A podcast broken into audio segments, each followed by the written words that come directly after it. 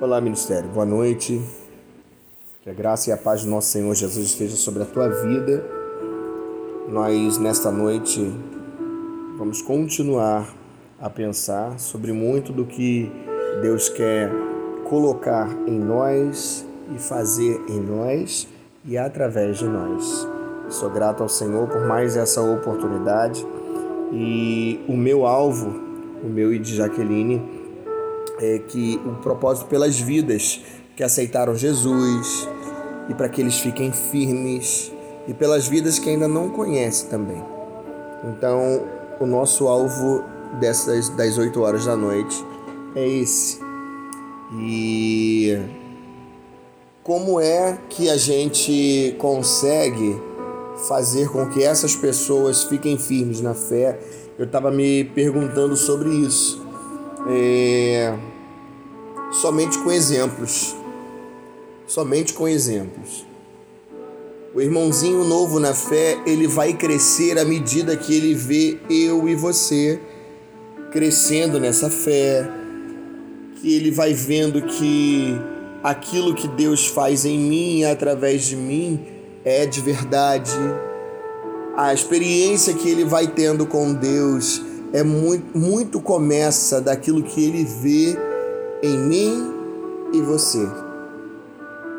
Então, para que a gente acerte esse alvo de que essas vidas elas permaneçam na presença de Deus, nós somos o espelho delas.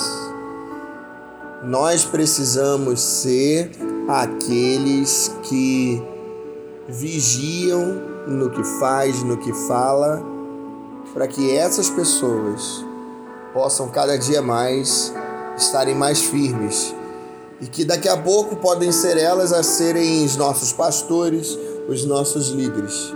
Não porque você parou no tempo, mas porque Deus tem promessa na vida dessa pessoa. Então, a primeira palavra nesta nesse momento é colocar a, vida em ordem. Nós precisamos colocar a nossa vida em ordem. Nós precisamos arrumar a casa para que Deus venha morar não somente fazer uma visita. Eu fico muito preocupado e os amigos que me conhecem sabem o quanto eu gosto de receber as pessoas e o quanto eu gosto que elas se sintam bem estando bem na minha casa. Mas esses dias eu tive um, um, o prazer de receber a Luísa na minha casa e a minha casa não estava bem arrumada. Na verdade, eu desmarquei com a Luísa porque eu não queria recebê-la na casa desarrumada e depois falei, ah, quer saber, eu vou dar um jeitinho aqui, mas eu não vou deixar de fazer o que eu preciso fazer. Então eu rapidamente dei uma disfarçada na sala e no banheiro, porque eram os possíveis lugares aonde a Luísa podia ir. E eu fiquei refletindo muito sobre isso. Falei, é Deus, realmente eu preciso estar preparado para quando o Senhor estiver perto, né? eu assim, eu falei para Deus assim, Senhor, eu quero que o Senhor esteja na minha vida em todos os momentos, até na minha bagunça, porque eu acredito e eu creio que o Senhor é quem arruma as nossas bagunças. É o Senhor, ele não arruma, tá, gente? Ele não vai lá com a mãozinha dele e faz não. Ele vai te dizer, ó, você precisa arrumar. E aí a gente vai lá, é a gente que vai lá e arruma. É a gente que vai lá e tira, bota o lixo para fora. Ele identifica mas é a gente que bota o lixo para fora. Palavra de Deus para sua vida nessa noite. Ajeite, arrume a sua casa. Não ponha Deus para fora. Não, não deixa Deus lá fora para depois trazer. Ah, ah, eu vou deixar Deus aqui e daqui a pouco eu vou arrumar primeiro a minha casa para depois convidar Deus.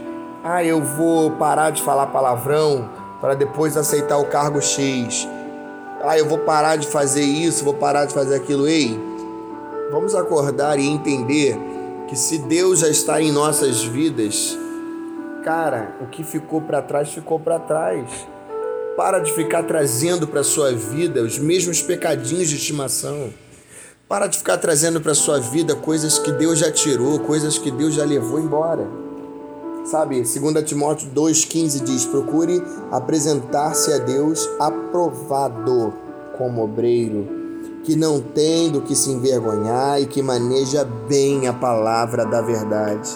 Para que o nosso alvo de alcançar vidas e para que essas vidas fiquem na presença de Deus e muitos daqueles que estão afastados retornem para os caminhos do Senhor, nós precisamos ser espelho daquilo que Deus faz em nós e nós precisamos entender que Deus ele não vai aparecer do nada, como apareceu para Moisés naquela saça ardente. Não, hoje a saça ardente que Deus quer usar para que vidas ouçam a voz do Senhor sou eu e você. Independente do teu pecado, independente das lutas que você trava, independente daquilo que você já acha que não é ainda tratado, ainda que não é curado, eu quero te dizer que Deus pode fazer infinitamente mais do que aquilo que pedimos ou pensamos. E eu quero te dizer uma coisa tem um versículo da palavra de Deus, lá em Lucas 14, do versículo 28 ao 30, diz assim: Qual de vocês, se quiser construir uma torre, primeiro não se assenta e calcula o preço para ver se tem dinheiro suficiente para completá-la? Pois, se, o, se, se lançar o alicerce e não for capaz de terminá-la, todos os que a virem rirão dele, dizendo: Esse homem construir, esse homem começou a construir e não foi capaz de terminar. Ah, meu irmão, ah, minha irmã, eu quero te dizer que Deus, Ele quer te dar condições de construir, mas primeiro você precisa calcular tudo. Senta, para, ouça o que Deus tem para falar com você, arruma a tua casa Quais são os alicerces que você tem construído dentro da tua casa? Quais são os alicerces que você tem permitido ser construído dentro de você? Porque uma coisa é você arrumar a casa para receber alguém. Você tem arrumado a sua casa. O qual é o, quem é o templo? Quem é a casa do Senhor?